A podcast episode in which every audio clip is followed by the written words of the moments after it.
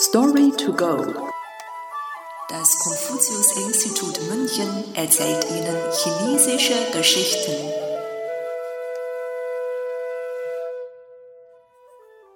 In Handan laufen lernen. Übersetzt von Vivian Emmert. Es war einmal vor langer Zeit ein junger Mann, der in der Stadt Schuerling lebte. Er sah nicht nur gut aus, sondern war auch ziemlich intelligent und äußerst wissbegierig. Sein einziger Mangel war, dass er kein bisschen Selbstvertrauen besaß. Stattdessen war er sich sicher, dass alle anderen es in jeder Hinsicht besser hatten als er. Immer waren die Kleider der anderen viel gemütlicher und die Speisen der anderen leckerer.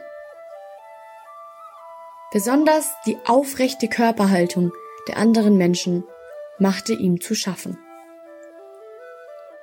Mit jedem vergangenen Jahr wurde der junge Mann zunehmend kritischer gegenüber seiner schlechten Körperhaltung.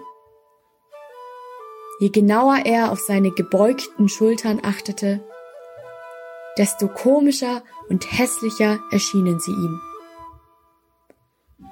Ihm kam zu Ohren, dass die Leute in Handan die beste Körperhaltung hätten.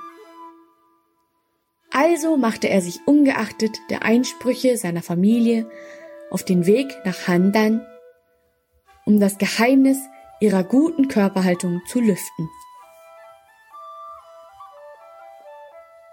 Als der junge Mann in Handan angelangt war, war er überwältigt von der Schönheit der anmutigen Körperhaltung der vorbeigehenden Menschen. Die unbefangen hüpfende Gangart der Kinder, der schwere, durchdachte Schritt der Älteren, die sinnliche, weiche Art, in der sich die Damen fortbewegten.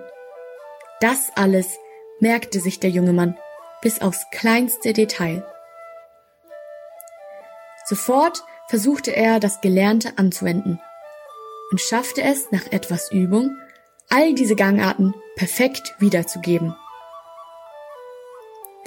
Mit der Beherrschung so vieler Laufstile war jedoch das Wissen über seinen eigenen Laufstil verloren gegangen.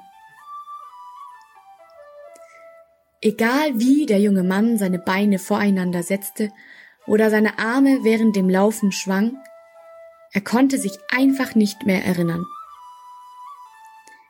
Er hatte jedoch nicht nur seinen Laufstil verloren, sondern auch all sein Geld ausgegeben. Also blieb ihm nichts anderes übrig, als kriechend in seine Heimat zurückzukehren.